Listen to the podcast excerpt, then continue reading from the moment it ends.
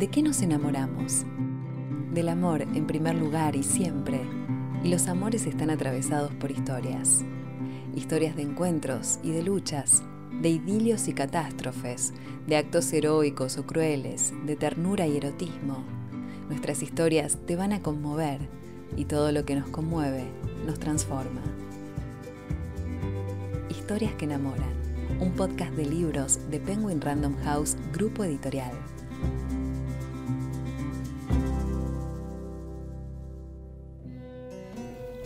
Te presentamos Rojava, de Magda Taktachian. La protagonista de esta historia es Nané Parseyan, nacida y criada en la Armenia soviética, quien se encuentra en la búsqueda de su verdadero padre.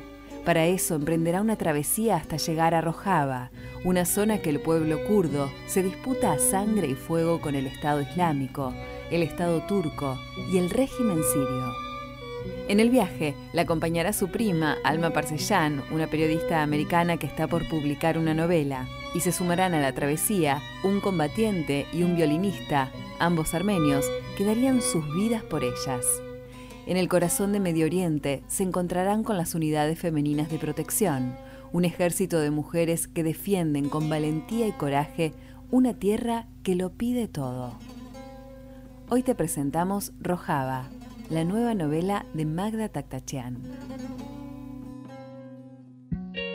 Magda Taktachian es escritora y periodista nacida en Buenos Aires, tercera generación de armenios en Argentina. Trabajó en el diario Clarín durante 20 años y en las revistas Gente y Para ti de Editorial Atlántida. El periodismo y la literatura es un maridaje perfecto. Me di cuenta cuando empecé a escribir ficción. ¿Por qué digo esto? Para escribir No me olvides utilicé mi oficio de periodista, me gusta decir oficio, yo tengo 30 años, este año cumplí 30 años de periodista y mm, utilicé todas las herramientas que me dio el periodismo para buscar, para sistematizar la información y además para cuando uno escribe, y ya cuando uno escribe novela, uno tiene que tomar al lector de la solapa y no soltarlo hasta el final.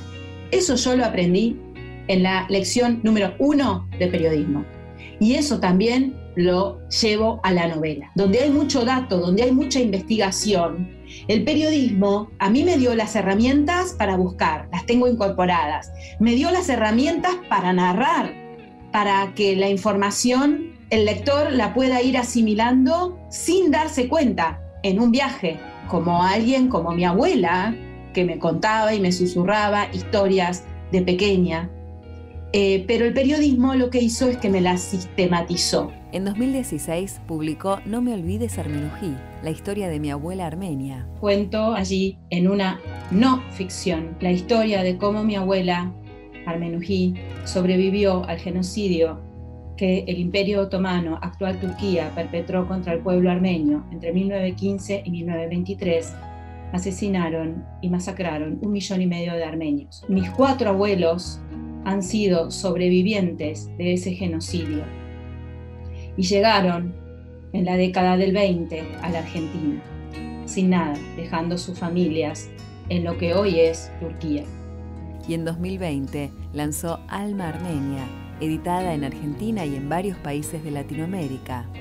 En Rojava, su tercera novela, continúa con la ficción para mostrar los conflictos actuales de Medio Oriente, esta vez en el norte de Siria. Escribir Rojava era mm, un sueño que yo tenía pendiente desde antes de escribir mi primer libro, No me olvides, Armenují, la historia de mi abuela armenia. Como creo que las historias se entrelazan, por algo yo, allá en 2014, cuando Estado Islámico comenzó a arrasar y a perpetrar el genocidio contra las mujeres yazidíes, que es una es una etnia emparentada con los kurdos en el norte de Siria e Irak, y se hablaba de las mujeres vengadoras de Estado Islámico. Y yo comencé a ver, yo soy periodista, trabajaba en ese momento en el diario Clarín, y empecé a ver, eh, no era que salía mucho, pero salía alguna que otra noticia de estas mujeres, me llamó mucho la atención, vestidas con sus uniformes militares, y las armas, y las llamaban las vengadoras de Estado Islámico.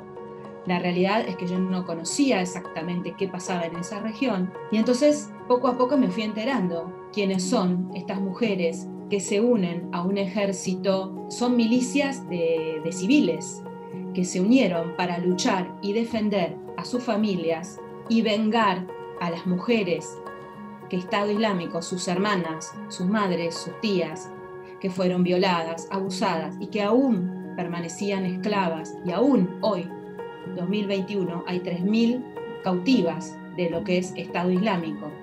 Las vendían y algunas las regalaban. Estoy hablando de niñas desde los 9 años. En 2018 recibió la distinción Grand Dink, otorgada por el Consejo Nacional Armenio de Sudamérica por su labor en derechos humanos. Cuando me metí a estudiar y sigo estudiando hoy porque me apasiona la historia de las mujeres kurdas y yazidíes que están emparentadas y que están en el norte de Siria, donde mi abuela estuvo refugiada. Entiendo muchas cosas mías, muchas cosas desde por qué me gustan los pañuelos de esa zona, que los usé desde chica y nunca entendí por qué. Mi bisabuelo era fabricante de los pañuelos que se usan en esta zona. Y yo vivo envuelta en esos pañuelos, desde chica, desde adolescente. Nadie me los dijo en la familia. Y esas respuestas las encontré escribiendo en Rojava, las encontré porque además voy a contar una, una, intimidad de la escritura. En todo el momento de la escribir es como es apunar, es formar un nido. Y yo me di cuenta que yo mientras escribía me apropicié un nido alrededor de mi ser, me envolvía en los pañuelos para escribir. Y ahora sí, lo entiendo.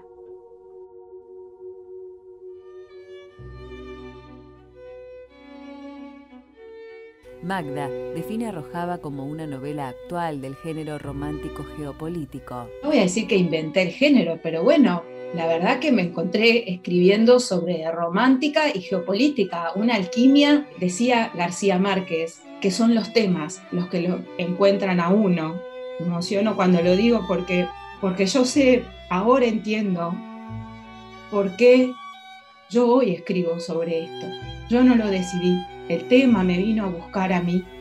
La protagonista de esta historia es Nané, quien junto a su prima, Alma, emprenden un viaje que las transforma para siempre. Alma Parcellán y Nané Parcellán se necesitan. Son las dos caras de una misma moneda. Son las dos criadas en el seno de familias armenias una en Oriente, en la Armenia soviética, con todo lo que implicaron esos 70 años de sovietismo y todo lo que imprime eso en la sociedad armenia de hoy, y la otra ha sido criada en la diáspora. Encontré mucho material para escribir sobre esto cuando visité Armenia y me encontré con esas mujeres armenias y era como que me veía en un espejo. Y todo eso lo llevé a la escritura. Alma y se necesitan, tienen un momento muy crítico eso ocurre en, las relaciones íntimas, cuando dos personas se empiezan a conocer en profundidad y deciden encarar esa búsqueda. Las dos, por razones diferentes y criadas en esos opuestos que en el fondo son el mismo, las dos han tenido muchas dificultades para encontrar y relacionarse con el amor de sus vidas. Además son mujeres eh, que no son mujeres veinteañeras, son mujeres de más de 40. Alrededor de 40 tienen ANE y Alma ya los pasó. Entonces son mujeres con cicatrices, no son las mujeres de la nueva generación. Y también me interesaba echar luz sobre estas mujeres que se están deconstruyendo y que además se enrojaba en esas combatientes femeninas, lo vemos, están las abuelas, las madres y las hijas. Son las que dicen, ahora somos nosotras las que decidimos vender, porque antes no podían ni siquiera ponerse una tienda y vender los pañuelos porque los maridos las controlaban. La novela se emplaza en la región de Rojava, un lugar con características muy particulares que Magda se encargó de estudiar en profundidad. Rojava es una administración autónoma en el norte y noreste de Siria, una región habitada en su mayoría por los kurdos por la etnia kurda, que es una de las etnias más antiguas, y en Rojava lo que se ha armado es esta administración autónoma donde las mujeres proponen una forma de, de Estado, en realidad, donde se respete la igualdad de género, la ecología y la convivencia de todas las religiones. Justamente esto es por lo que han padecido y siguen padeciendo de siglos y siglos de patriarcado, de los abusos de Estado Islámico, del régimen turco, que también avanza sobre la zona del norte de Siria, porque es una zona rica en petróleo y muy estratégica geopolíticamente. Entonces, los kurdos sufren y se defienden contra el avance del Estado turco desde el norte, del régimen de Bashar al-Assad en Siria y las células de Estado Islámico. Y esto también es parte de la novela. Cada puesta en escena de la novela, como en la vida real de estas combatientes, tiene un significado y si bien la historia está atravesada por múltiples temáticas, existe un denominador común.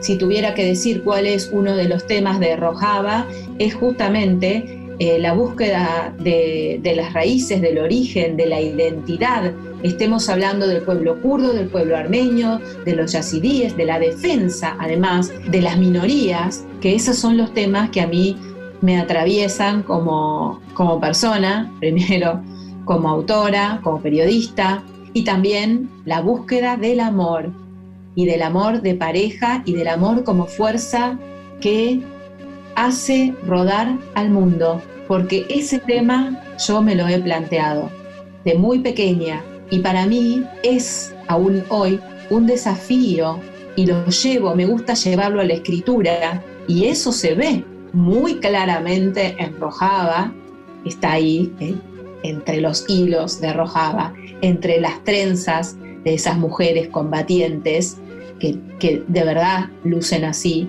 esas trenzas tienen un significado, además, que es trenzar esos hilos que las atraviesan. En medio de estos escenarios de tanta adversidad, donde enamorarse está prácticamente prohibido, la autora despliega una gran historia de amor. Hay un personaje que se llama Vartan Sirekanyan, que es un armenio nacido en Siria. En Siria hay una comunidad armenia muy grande y es violinista. Es un señor que ama el arte, que siente el arte en sus venas, en todo su cuerpo. Y Nané se encuentra con él y le atraviesa un rayo, que es así como es el amor.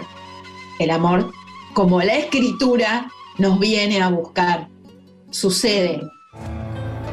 En Rojava, la vida y el amor se abren paso con fuerza, y por eso es una historia para enamorarse. Yo estoy muy enamorada de Rojava muy enamorada. Lo que me enamora de esta historia es la fuerza de las mujeres. Es esa fuerza que te hace levantarte aún en los momentos de peor adversidad. Es esa fuerza que uno encuentra en comunidad. Es esa fuerza que invita a un viaje interior y es esa fuerza que una vez detectadas estas señales en el camino, nos invita a levantarnos y a hacer nuestras propias elecciones y a tomar nuestras propias decisiones. Y es ahí donde empieza a germinar, como germina una flor en el medio del desierto, puede nacer el amor. Y espero y auguro que Nané siga naciendo en cada corazón que lee. Historias que enamoran, un podcast de libros de Penguin Random House Grupo Editorial. Habitemos nuestro tiempo de lectura con historias que enamoran. Consulta nuestro catálogo en penguinlibros.com.